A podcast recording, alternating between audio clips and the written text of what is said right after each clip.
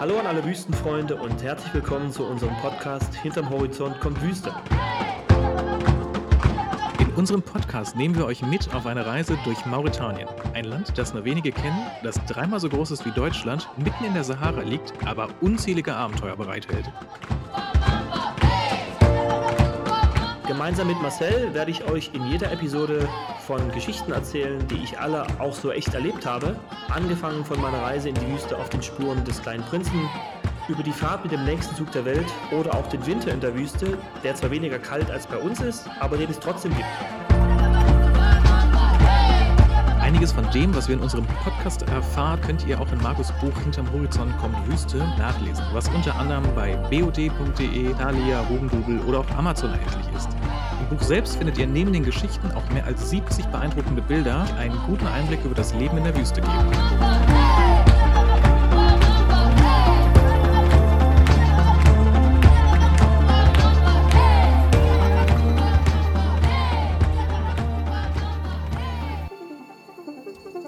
Zur heutigen Folge gibt es noch ein kleines Vorwort, denn wenn ihr aufmerksam zuhört, dann werdet ihr euch sicherlich fragen, wie es sein kann, dass wir im tiefsten Winter quasi schwitzen. Tatsächlich haben wir die Folge aber schon vor über einem halben Jahr aufgenommen, also quasi im Hochsommer. Und deswegen denkt doch während der Folge einfach schon mal an den nächsten Sommer und macht euch ein paar sonnige Gedanken. Viel Spaß beim Zuhören. So, da sind wir wieder. Heute mal wieder gemeinsam. Aus dem schönen Berlin, also nicht aus Mauretanien, sondern heute mal wieder aus Deutschland. Und ähm, ich weiß nicht, wie es dir geht, Markus, aber ich äh, sitze hier gerade und habe das Gefühl, dass ich schon langsam an meinem Stuhl festklebe. Irgendwie miteinander Stuhl und ich eins werden. Dann irgendwie habe ich das Gefühl, wir haben schon mauretanische Verhältnisse oder du hast ein bisschen mauretanisches Klima mitgebracht, seitdem du wieder hier bist. Ja, das ist wieder typisch. Die Leute machen mich immer für die schlechten Sachen verantwortlich, die ich mitbringe. Aber nicht für die positiven. Nein, du hast aber recht. Also wir haben halt einen Tag oder die nächsten ein, zwei Tage, wo es richtig warm wird. fünfunddreißig, fünfunddreißig, sechsunddreißig Grad. Und das ist, ja, also es sind mauretanische Verhältnisse. Wir haben jetzt in den letzten Wochen, ähm, um es vorwegzunehmen, die heutige Folge dreht sich um das Wetter. Wir haben in den letzten Wochen und Monaten angenehmes Klima in Mauretanien gehabt, so plus minus dreißig Grad. Und nachts so achtzehn, neunzehn Grad. Und äh, jetzt morgens in Berlin sechsunddreißig, siebenunddreißig angesagt. Da kann auch Mauretanien momentan nicht mithalten. Die liegen auch nur bei dreiunddreißig, vierunddreißig. Und von daher sind wir gerade mal over the top, also over Mauretanien. Gefühlt zum, zum ersten Mal hier in Deutschland wärmer als in Mauretanien. Immer wenn ich reingucke, da habt ihr ja teilweise bis zu vierzig Grad gehabt die letzten Monate. Äh, ist jetzt, ist, äh, ändert sich gerade die, die Jahreszeit in Mauretanien? Nee, also die Jahreszeiten sind genau dieselben wie bei uns. Also Frühling, Sommer, Herbst und Winter auf dem Blatt. Also es ist also natürlich viel, viel einheitlicher als bei uns. Also viel, also von den Temperaturschwankungen viel geringer. Und es gibt auch keinen wirklichen Herbst im Sinne von kühl und nass, natürlich nicht. Ähm, sondern es pendelt sich immer so zwischen, ähm, immer so um die dreißig Grad ein. Ähm, es kann mal deutlich wärmer werden. Also bis vierzig rein. Wir reden jetzt aber immer von der Hauptstadt Nouakchott an, an der Küste. Es kann mal immer, äh, kann auch mal bis vierzig Grad hochgehen. Aber so im Frühling, da kommen wir später noch drauf zu sprechen, sind so angenehme fünfundzwanzig Grad. Und nachts, wenn man Glück hat, pennt sich das auch so um die achtzehn bis zwanzig Grad ein. Und das haben wir jetzt schon in Mauretanien seit Anfang des Jahres. Und wir haben jetzt Ende Mai, Anfang Juni. Das ist schon ungewöhnlich. Also da sagen auch die Mauretanier selbst, das ist so lange nicht mehr, nicht mehr da gewesen, dass man wirklich so angenehm über die, durch die Tage durchkommt. Vor allen Dingen während des Ramadan, der vor einem Monat geendet hat. Das war nicht groß heiß, das war ähm, ordentlich durchzustehen. Das ist mal, da sind die Leute immer dankbar für. Also gefühlt eigentlich zu kalt, ja, im, im, im Vergleich oder im, im Durchschnitt. Gefühlt und im Durchschnitt zu kalt. Ich weiß nicht, ob es im Mittel jetzt wirklich so ist, aber man kann das ja immer, das Wetter kann man ja in Mauretanien immer am, am durchschnittlichen Mauretanier oder einer durchschnittlichen Mauretanierin bei der Begrüßung ablesen. Also wenn es zu heiß ist, wird immer über die Chaleur ge, äh, ge, geklagt, Le Chaleur, und dann wird gefragt, wie man mit der Chaleur umgeht, mit der Hitze. Und wenn es zu kalt ist, und das ist nur ein Temperaturunterschied von ca. fünfzehn Grad, dann ist es Le Froid und die Kälte und wie gehst du damit um? Ähm, Und momentan hört man diese Klagen nicht, wenn man sich begrüßt. Und das heißt, dass das Wetter gut ist. Und das schon seit einer ganzen Weile. Ungewöhnlich also. Ungewöhnlich, Klimawandel, keine Ahnung, aber momentan sehr angenehm, sehr angenehm. Wäre tatsächlich jetzt meine nächste Frage gewesen, ob das eine Auswirkung des Klimawandels äh, sein kann, aber weißt du auch nicht. Nee, ich mache bloß ein Polizeiprogramm. Mit Klimawandel haben wir nicht so viel zu tun. Aber ähm, also Klimawandel kann man insofern, insofern abs oder sagen wir mal, ein Auswirkungen auf die Umwelt kann man insofern absehen, als ich zwanzig siebzehn in Mauretanien angekommen bin, da hat man, also zum Beispiel die, der, der Strand war, also gefühlt, ich kann es nicht mit Zahlen belegen, aber gefühlt war damals die Ebbe und Flut ein Stück weit oder die Abtragung von Strand durch das Wasser ähm, war damals geringer als jetzt. Also ich, man hat schon das Gefühl, dass es sich immer weiter reinfrisst. Es gibt an dem Strand, also an diesem ki- Kilome- tausende Kilometer langen Strand, aber an dem Strand, an, ich, an dem ich mich ja aufhalte meist und laufen gehe, da gibt es so ein Haus, so eine kleine Baracke, die da gebaut wurde. Und da steht ein Schild. Und auf dem Schild steht geschrieben, wenn ihr dieses Haus ähm, retten wollt, dann äh, müsst ihr die Umwelt schützen oder sowas. Und das ist das Haus, das Referenzhaus für mich. Und das war vor ein paar Jahren, war der also die, der Strand wirklich noch ein ganzes Stück weit weg. Und wenn man heute da, da vorbeigeht, vor allen Dingen nach größeren Stürmen, dann reicht das bis ran. Ähm, und man sieht schon, wie der Ozean sich den, äh, das, äh, das Land erobert. Und das sind so laienhafte Indikatoren, die man so festmachen kann. Und abgesehen vom Klima, ähm, wenn man sich die Leute anhört, die schon noch länger in Mauretanien sind, die sagen, der Fischbestand, der war früher deutlich höher, deutlich stärker. Da konnte man, also man sieht jetzt immer noch Fischer und, und Angler am, am, am Strand, aber man konnte äh, im wahrsten Sinne des Wortes die Fische äh, mit der Hand am Strand fangen, also im flachen Wasser. Aber die chinesischen Fangflotten, die türkischen Fangflotten, die europäischen Fangflotten, aber vor allem die chinesischen, die grasen alles ab. Ähm, das sieht man auch an den, an den äh, Fängen der, der kleinen Pirogen, der kleinen Fischer da, die werden immer geringer, weil einfach die, die Fischfangflotten ähm, alles abgrasen. Und das galt ja mal als eine der fischreichsten Gebiete der Welt. Und das ist so ein Einfluss, der, den man auf, auf die Natur direkt, direkt sehen kann. Wobei das ja dann weniger Klimawandel als Überfischung der Meere einfach ist. Genau. Erinnere mich gerade an äh, Seaspiracy, ganz interessante Dokumentation über genau dieses Thema. Ähm, dass es gerade vor allem Fischern, die halt noch auf herkömmliche Weise vielleicht auch Fisch fangen, äh, dadurch natürlich extrem erschwert wird, dass sie überhaupt noch Fänge haben, weil einfach alles so extrem überfischt ist von äh, allen großen Fischfangnationen, sage ich jetzt mal. Ähm, ja, also ist schon Ist, ist, schon, ist schon krass. Aber äh, zu dem Haus, was du sagtest, ähm, ist ja wahrscheinlich n- auch nicht nur äh, Klimaerwärmung sondern, und Klimaschutz, sondern ist ja auch wahrscheinlich ein bisschen Küstenschutz. Ne? Be be- betreibt man sowas dann in Mauretanien? Dann, äh, das ist natürlich ja ein großes Thema in, in Deutschland. Äh, man baut ja da Dünen und macht da extrem viel Aufwand irgendwie, um die Strände halt zu erhalten, dass sich das Meer das halt nicht holt. Gibt, weißt du, ob äh, wird da sowas betrieben in, in Mauretanien auch? Ja, gibt's, also weil die G E Z das macht. Also es gibt ein Projekt, was direkt den, den Küstenschutz zum Thema hat. Und da wurden auch einige Sachen gemacht. Also ähm, ich äh, bin jetzt nicht in dem direk Projekt direkt drin, aber es wurden ähm, so Pflanzenkübel und so, ähm, so Strandbefestigungen installiert, also gebaut und installiert. Aber man muss sich vorstellen, dass dieses Land ähm, eh von der Fläche her dreimal so groß wie Deutschland ist und der Küstenstreifen Der ist riesig, ne? grob, grob geschätzt, also grob geschätzt, mindestens boah, tausend Kilometer lang. Also grob geschätzt. Und das kannst du schwierig erhalten. Also als Staat Mauretanien, das ist fast unmöglich. Das wird auch bei uns äh, schwierig sein. Und ähm, also Umweltschutz ist schon ein Thema, aber die ökonomischen Belange sind dann doch, sind dann doch deutlich äh, schwergewichtiger. Ähm, ich habe vor kurzem mit einer Kollegin aus dem, Fisch, ähm, aus dem Fischschutzprojekt gesprochen und die hat das auch nochmal bestätigt. Also wenn die großen Fischfangflotten Flotten oder die, die Länder kommen und halt gewisse, Re- gewisse Kontingente an Fisch fischen wollen, die vielleicht auch mal drüber liegen, dann fällt der Umschlag halt mal ein bisschen dicker aus. Und ähm, ja, dann von so einem dicken Umschlag lässt sich halt auch mal schnell ein Haus kaufen in Mauretanien oder zwei oder ein großes, dickes Auto und Da fällt die Abwägung dann relativ, relativ einfach. Das ist schade, logisch aus unserer Sicht. Ähm, aber die Verhältnisse sind halt anders. Ähm, will ich mir auch kein Urteil drüber erlauben. Aber ja, ähm, gut, aber wir reden ja zum Glück heute über das Wetter und nicht über den Umweltschutz, der sicherlich auch ein Thema wäre. Aber ähm, ja, ist kein einfaches. Spielt ihr da ein bisschen mit rein? Ja, absolut. Was ist denn, ähm, das ist denn deine Lieblingsjahreszeit in, in Mauretanien? Kann man das so sagen? Ja, das kann ich eindeutig beziffern. Also, es ist Winter und Frühling, also zwischen November und Mai ungefähr.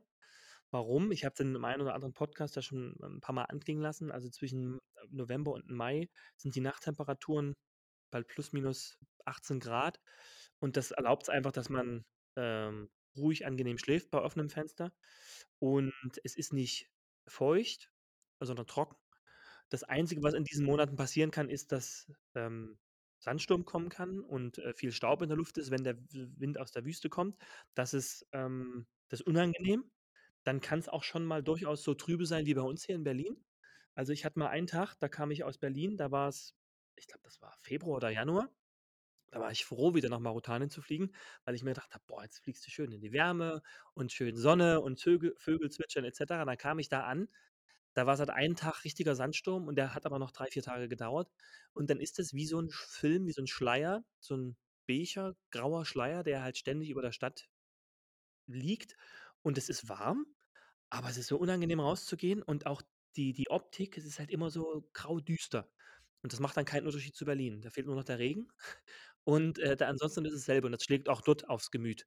Also das hört man auch von den Leuten, dass die dann wirklich echt so ange, angefressen sind. Aber sobald das umschlägt, sobald der Wind vom Meer kommt, ist es äh, wirklich traumhaft. Also es sind fünfundzwanzig, dreißig Grad, die Vögel zwitschern. Ich habe das, glaube ich, schon hunderttausend Mal gesagt in dem Podcast, aber ich kann es immer nur wiederholen. Ähm, zumal wir noch einen schönen Garten haben und dann so eine frische Luft und so, und so, so, so Sonne, vor allen Dingen am Morgen. Ähm, das ist äh, traumhaft. Und von daher ist das meine präferierte Jahreszeit. Im Sommer, so ab Juni bis August, ist es auch noch okay. Dann wird es heiß, trocken. Und meine ähm, Hate-Jahreszeit ist zwischen August und Oktober. Da halte ich es kaum aus, weil dann ist es warm und feucht.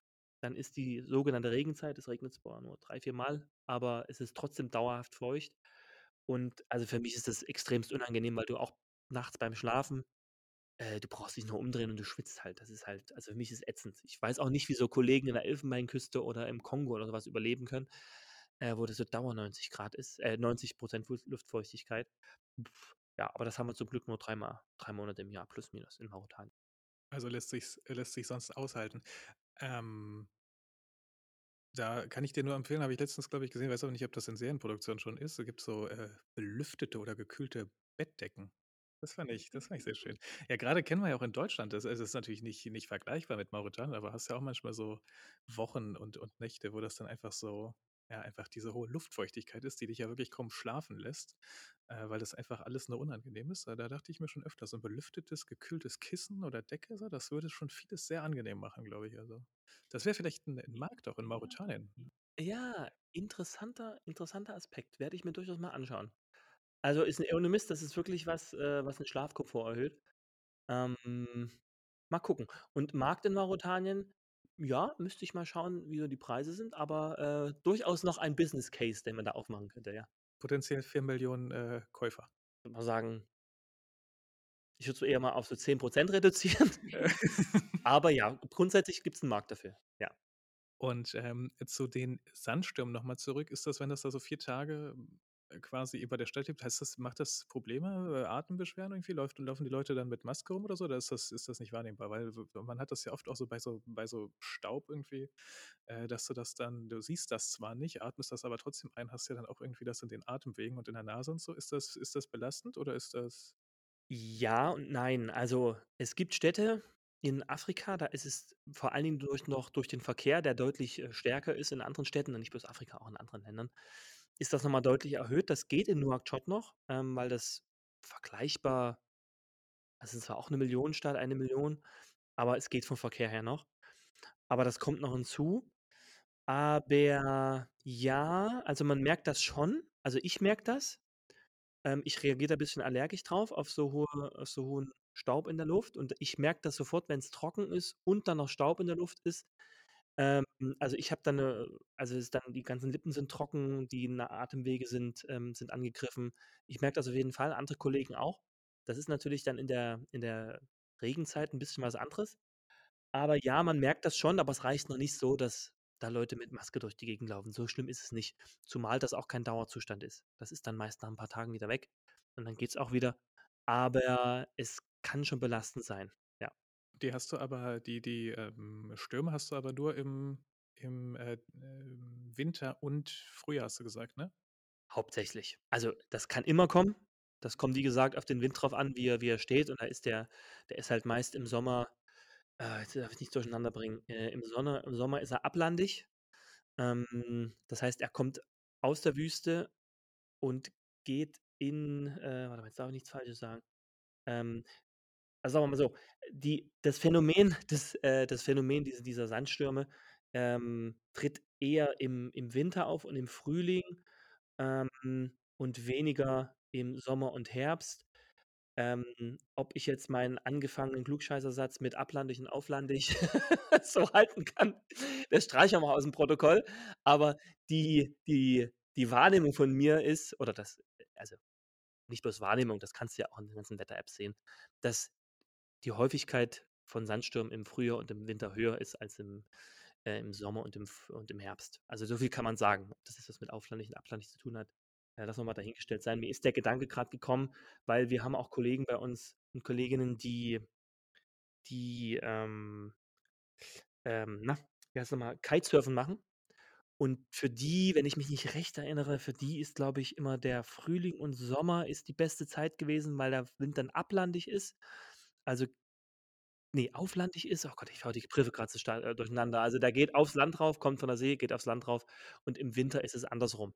Da kommt er von Land und geht auf äh, auf die See und das macht dann nämlich auch Sinn, was ich grad sage, ähm, weil im Winter und im Frühjahr kommt er nämlich aus der Wüste, geht ins äh, geht auf die See und das deswegen auch häufiger, äh, dieser der Sandsturm und das im Sommer dann an andersrum. Also, macht schon Sinn, auch wenn ich's nicht ganz so, äh, schön verpackt habe. Wenn ich äh, wenn ich jetzt Frank Plasberg wäre, würde ich sagen, das klären wir noch mal im Faktencheck nachher. Ja, also, ich habe nicht gelogen. Ich habe es nur nicht ganz so schön ausgedrückt.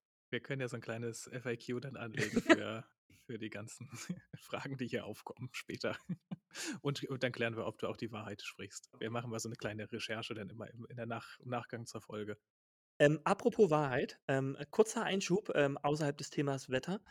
Ähm, wir haben bei uns, ähm ich hoffe, sie hört jetzt zu, äh, eine neue Mitbewohnerin bei uns im Haus und, ähm, die Kollegin hat, bevor sie nach Mauretanien kam, mal zufällig bei, äh, Spotify eingegeben, Mauretanien, ist auf unseren Blog gesto äh, auf unseren Podcast gestoßen und war so begeistert, ähm, weil da gab's nur einen Podcast zu dem Thema, war so begeistert, dass sich das alles angehört hat und war sozusagen perfekt vorbereitet, bevor sie nach Mauretanien kam, dank uns. Und, ähm, Hinter oder oder Ergebnis war, dass zum einen sie mich schon kannte, bevor ich sie überhaupt kannte und zum anderen, dass sie alles das, was ich das was wir in dem Podcast besprochen haben, überprüfen konnte. Also, sie konnte gucken, ob das, was wir äh, worüber wir gesprochen haben, auch wirklich der Wahrheit entspricht. Und ich habe sie auch gefragt, ähm, ob das wirklich so ist und ja, sie hat's bestätigt. Also, das, was wir besprochen haben, das haben wir haben wir ja nicht ausgedacht oder irgendwie, äh, irgend 'nen Mist erzählt, sondern ja, sie hat das größtenteils auch so auch so wahrgenommen. Und ich habe mit ihr schon abgesprochen, dass wir auch uns irgendwann mal im Podcast besuchen. Wurde wurde also aus erster Hand verifiziert. Genau, also, ähm, beste Bestätigung, wir reden hier keinen Mist, sondern wir machen einen handfesten Podcast mit richtigen Informationen, äh, für alle, die die irgendwann mal nach Mauretanien kommen wollen oder es interessiert. Ja, vielleicht machen wir das einfach weiter, äh, äh, so gut und dann, äh, verkaufen wir das einfach an die GEZ als Schulungsmaterial. Ja, ich nehme es mal mit auf. Äh. Dann können wir das noch monetarisieren. Gucken wir mal, ob die, äh, zehn Zuhörer Ja. Ähm, ich muss bei der ganzen Thema Wetter aber noch eins dazuschieben. Wir reden jetzt immer und das ist 'n bisschen, äh, tricky, wir reden immer von der Hauptstadt Nouakchott und das ist 'n sehr ähm, das ist 'ne sehr singuläre Sichtweise. Das Land ist riesig groß. Das hat noch 'ne andere Stadt oder noch zwei andere größere Städte an der an der Küste. Das ist Nouadhibou noch im Norden und das ist, ähm, Saint-Louis noch im Süden. Und es gibt natürlich die ganz vielen Städte innerhalb des Landes.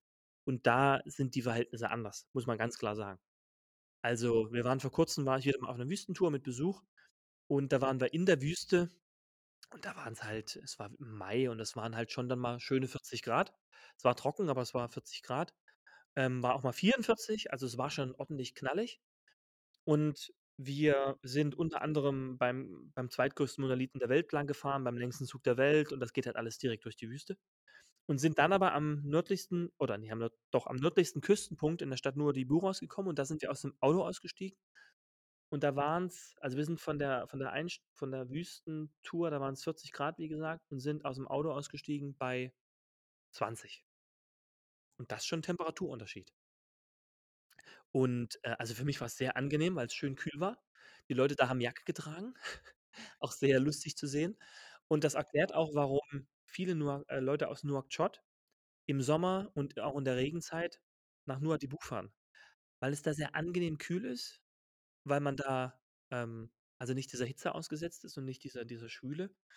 Und, ähm, auf der Rückfahrt von Nua Dibur nach Nouakchott, das geht einfach nur mal o st straight runter, so 'n bisschen 'n bisschen in die Wüste rein, aber meist an der meist an der K äh, an der Küste lang ist zwischen Nouakchott und Nua Dibur gibt es einen Punkt, das ist der sogenannte Gare du Nord, also der Nordbahnhof. Und, äh, das ist 'ne Raststätte und da sind wir ausgestiegen und da waren's vierundvierzig Grad und Sandsturm. Und das war wirklich äh, wirklich extremst unangenehm, weil du eigentlich nur noch ins Auto zurück wolltest. Und das hat so die Temperaturunterschiede schön deutlich gemacht. In Nua Dibur zwanzig, zweiundzwanzig Grad, kühl, schöner Wind, dann Zwischenstopp bei diesem Gare du Nord, vierundvierzig Grad Sandsturm und dann warst du wieder in Nouakchott zwei Stunden später und da waren's angenehme achtundzwanzig, dreißig Grad. Und, ähm, das war das hat so noch mal schön verdeutlicht, wie unterschiedlich die Temperaturen in in Mauretanien sein können. Wahnsinn, weil, äh, b eigentlich liegen ja beide Städte auch am am Meer, ne? Also eigentlich, äh, würde man erwarten, relativ ähnliches Klima, nur Dibur liegt deutlich nördlicher, ne? Ja, Nua Dibur ungefähr fünfhundert Kilometer nördlicher, ja. Würde man trotzdem jetzt nicht so 'n f äh, krassen Unterschied erwarten wahrscheinlich, ne? Ne, in der Tat, würde man nicht, aber ist es. Ist es trotzdem, ja. Ist das standardmäßig so, dass es da deutlich kühler ist oder war das jetzt Momentaufnahme? Ne, das Ne. ist schon immer so, ja? Ne, ne, das ist immer deutlich kühler. Und, ähm, also die haben uns da auch gesagt, das habe ich auch zum ersten Mal gehört, dass der der Durchschnitts Nua Dibuler auch nicht, äh, als Mauretanier angesehen wird. Das ist eigentlich keine Stadt in Mauretanien, sondern es ist wirklich so 'ne Sonder Sonderzone, was auch in der Realität ist, 'ne Sonderwirtschaftszone. Ähm, aber es wird eher so als als Randgebiet von Mauretanien, äh, gesehen, weil's wirklich sehr, sehr untypisch ist. Sobald du zum Beispiel in den in den Osten des Landes fährst, Richtung Mali, Richtung, äh, Senegal runter da ist es dann halt wirklich vierzig, vierundvierzig Grad und schwül und, äh, wüstig und also das ist dann schon so 'n Klima, wie man sich's eigentlich vorstellt von der Sahara. Ich dachte gerade, als du den Satz angefangen hast, dass du sagen wolltest, der Durchschnitts Nua Dibuler hat fünf Jacken oder so.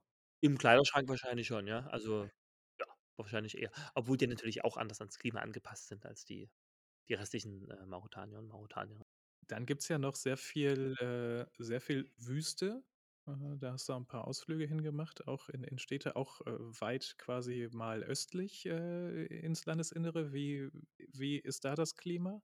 Also, ich war also ich war, ähm das kommen machen wir auch in der besprechen wir auch in der nächsten Folge noch mal, da kommen wir auch noch mal auf die Reisen, äh, zu sprechen.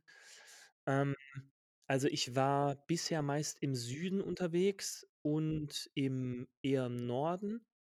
Im Osten eher weniger, weil einfach man muss sich vorstellen, Nouakchott ist der westlichste Punkt und bis ganz nach gan ganz ganz nach Osten zu fahren an die Grenze von Mali, zum einen ist das nicht gestattet, weil das rote Zone ist und zum anderen ist das halt 'n Auto 'ne Autofahrt von lass mich lügen, also wenn du Pause machst nachts, fährst du schon drei Tage drei Tage durch, bis du drei, vier Tage bis du an der ja, drei, vier drei Tage, ja, bis du an der malischen Grenze bist. Und wenn du dann noch nord nordöstlich fährst Richtung Algerien, also du kannst da tagelang fahren.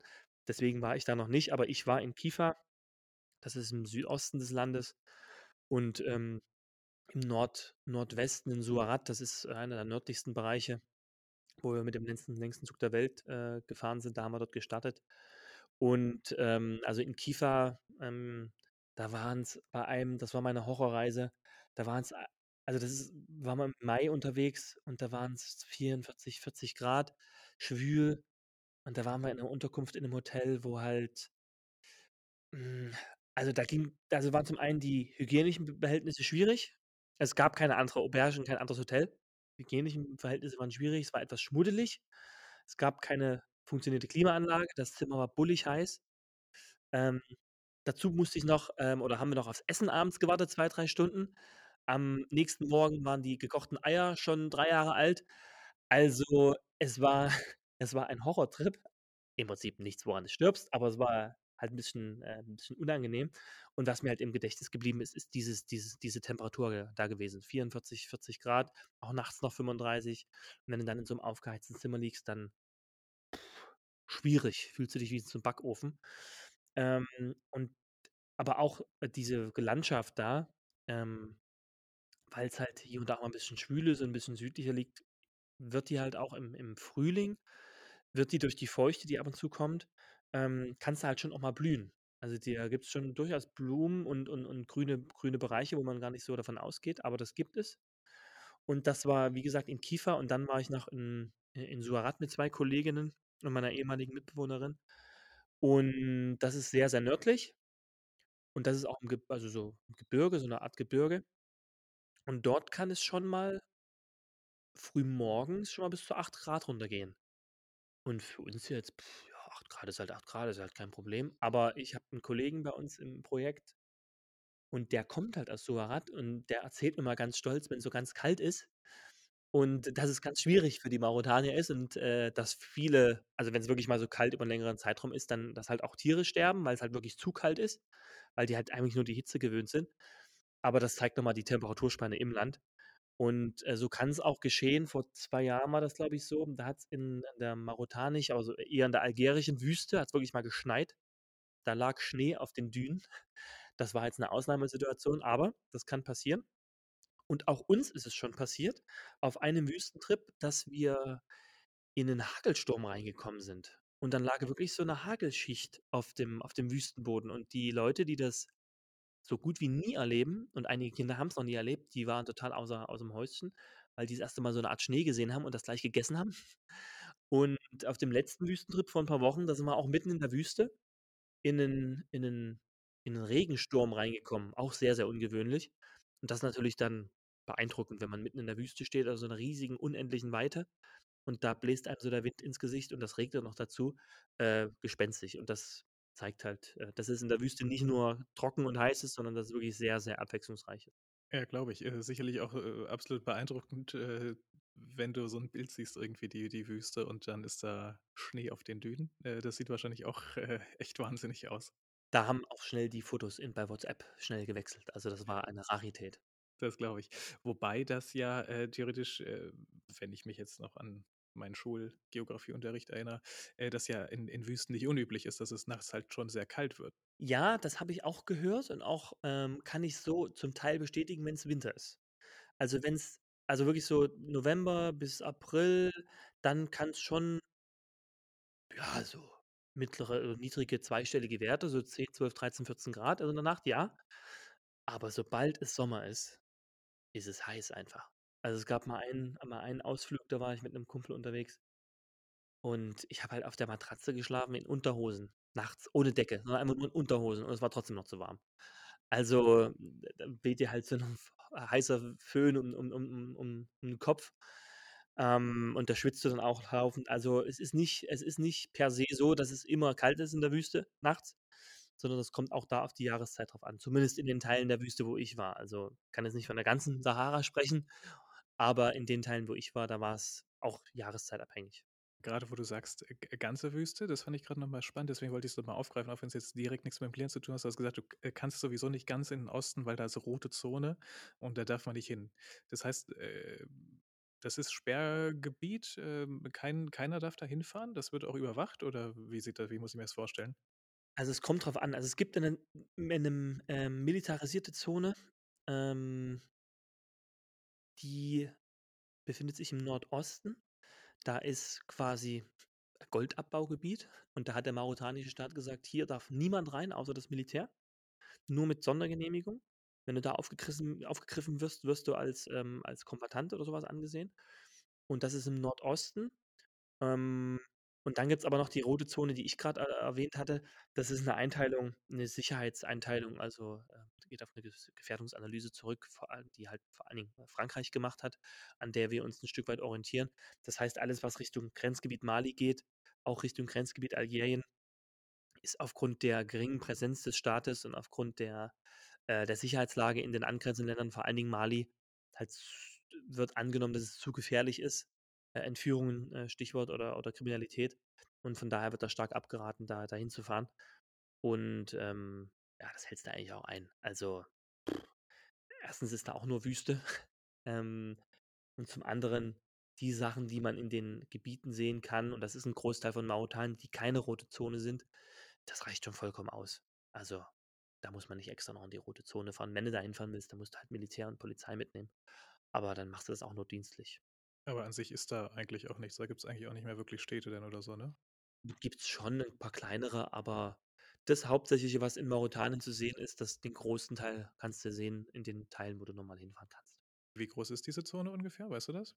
Uh, das ist schon, ist schon, ein- also ich kann dir jetzt keine Quadratmeter angeben, aber ähm, also wenn man die mauretanische Karte vor Augen hat, ähm, dann würde ich jetzt mal sagen, aus meiner dunklen Erinnerung würde man sagen zehn Prozent.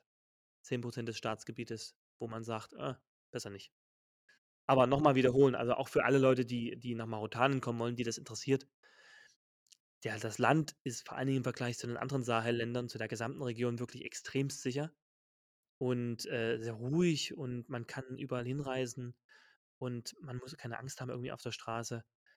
Also pff, das ist, klar gibt es ein paar Teile, wo es schwierig wird, weil man grenzt halt an Mali, okay, aber ein Großteil des Landes ist wirklich ähm, gesegnet davon, dass es stabil und ruhig ist. Ja, vor allem wahrscheinlich, wenn du eh dich eh in den, den beiden äh, großen Städten aufhältst, da wird es ja sicherlich sehr ungefährlich sein. Ja, und auch wenn du, also wenn du dich ähm, im Land bewegst, dann vorzugsweise ja auch mit einem Einheimischen, mit einem, mit einem Tourguide oder sowas und die sind alle untereinander vernetzt. Also wenn da irgendwas in einem Dorf los ist oder irgendwo was passiert ist, dann wissen die das innerhalb von ein paar Minuten oder ein paar Stunden, weil die Kommunikation ist auch da angekommen, die Telekommunikation und äh, WhatsApp und Telefon und was auch immer, das dringt durch. Und wenn da irgendwas ist, dann kriegen die das mit. Das hatten wir ja schon in, in der letzten Folge. Zur Not muss man dann zwar auf die Düne, aber Genau. man kann kommunizieren. Ja, genau. Und in, bei, bei der letzten Tour war es auch so, da haben wir was mit, äh, mit, ähm, mit, so einem, mit so ein paar Frauen aus so einem Dorf organisiert. Also die haben abends bei uns am Feuer gesessen und haben äh, gesungen und getanzt. Und wir haben das vorab, habe ich das mit dem Tourguide organisiert. Und der sagte mir dann bloß so im, im Vorgespräch, ja gut, das, ähm, das stimme ich dir dann mit, mit, mit denen per WhatsApp ab. Und ich dachte mir so, ich war ja schon ein paar Mal da, dachte mir, okay, ähm, per WhatsApp, das ist wirklich eine verlassene Gegend, aber die gehen auf ihre Düne rauf, haben dann halt nur ein, zwei Mal am Tag äh, Verbindung, aber sie haben sie und das reicht auch. Also muss ja jetzt nicht dauer erreichbar sein, aber die haben ganz normale Verbindungen wie wir auch. Ist wirklich, äh, wirklich lustig, ja.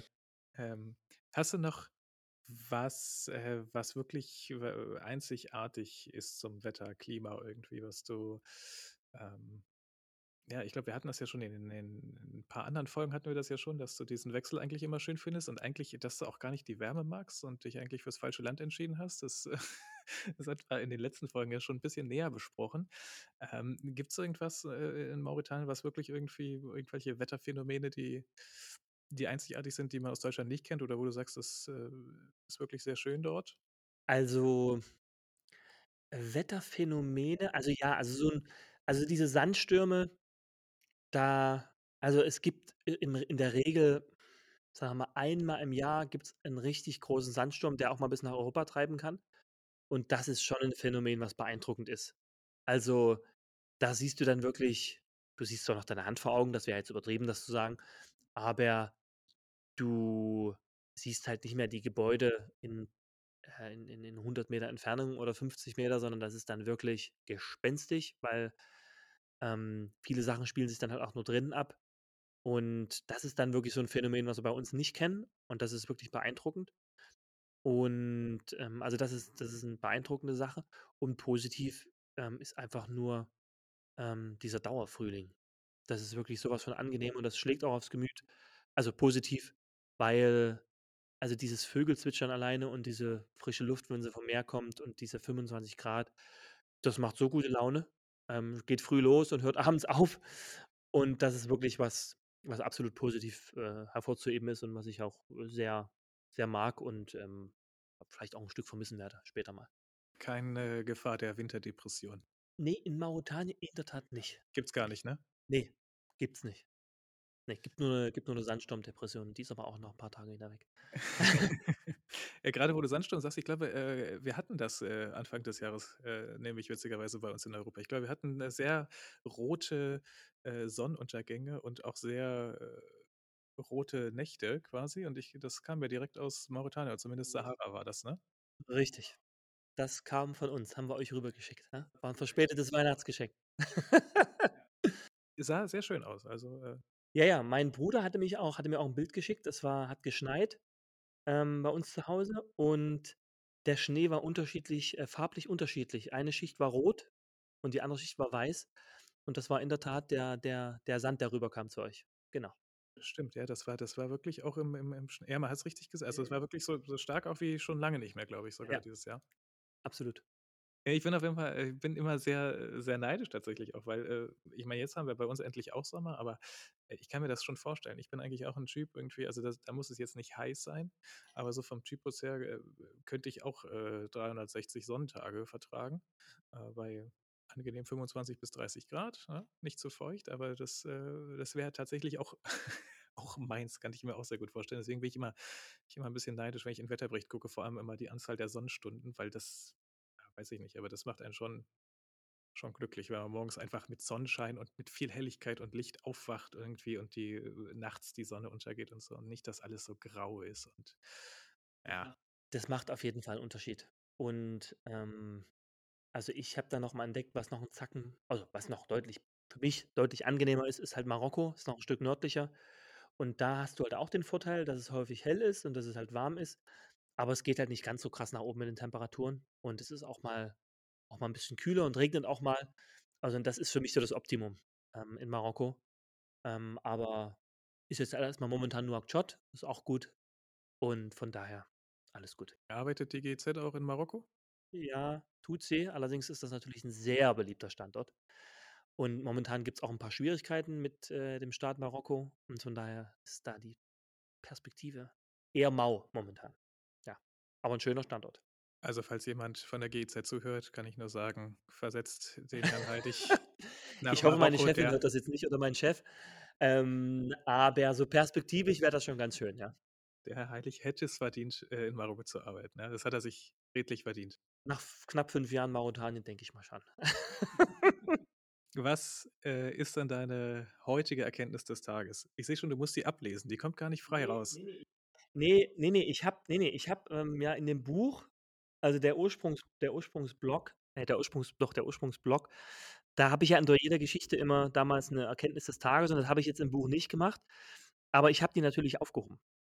Und ich habe die natürlich hier alle hier stehen, aber weil es so viele sind, muss ich immer gucken, dass äh, ich nicht eine nehme, die ich schon hatte und dass wir die Zuhörer nicht langweilen. Aber ich kann mich an eine Sache erinnern, die war so lustig und so, so, also da bleibt einem einfach mal kurz äh, der Mund offen stehen. Wir ha- sind halt durch Nouakchott gefahren mit unserem Dienstauto auf dem Irr- zu Weg- irgendeinem Termin und im französischen oder sogar im mauretanischen Radio erklang auf einmal eine Melodie, die mir doch arg bekannt vorkam. Und das war Herbert Grönemeyer. Ähm, und zwar Mensch. Und ich dachte mir, hä? Was spielt ihr denn Herbert Grönemeyer im Radio in Mauretanien? Und deswegen heißt die äh, Erkenntnis des Tages ähm, Herbert Grönemeyer im Radio in Mauretanien? Fragezeichen. Warum nicht? Der Mensch bleibt nun mal Mensch. Super Abschluss, ja. Besser, besser hättest du es nicht treffen können. Ja, d- dann war es das schon mit unserer Folge. Ich, ich bedanke mich für deine ähm, Insights. Äh, Es hat sehr viel Spaß gemacht, wie immer. Wir können noch stundenlang weiterreden, wie immer. Aber da wir äh, die Leute nicht langweilen wollen, und wir müssen das ja auch in aufteilen, in Scheiben, ja, dass, damit das erfolgreich wird. Richtig, Kann man ja nicht das ganze Pulver richtig. immer in einer Folge verschießen. Ja. Deswegen, Und äh, ich habe es ja gerade eben schon gesagt, also auch mir hat es wieder äh, sehr viel Spaß gemacht, ähm, auch wenn wir uns jetzt mal direkt gegenüber sitzen. Und äh, genau, die nächste Folge wird über die Reisen in Mauretanien sein ähm, oder dr- sich drehen, die ich bisher da gemacht habe, haben wir ja gerade eben schon mal angeschnitten. Und deswegen freue ich mich auf die nächste Folge und äh, ja, viel Spaß, bis zum nächsten Mal. Hey!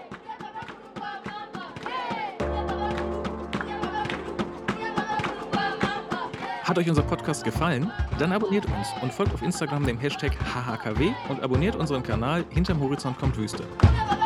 Dort bekommt ihr immer die aktuellsten Eindrücke von Markus' Leben in Mauretanien. Oder wollt ihr lieber ein richtiges Buch in der Hand haben?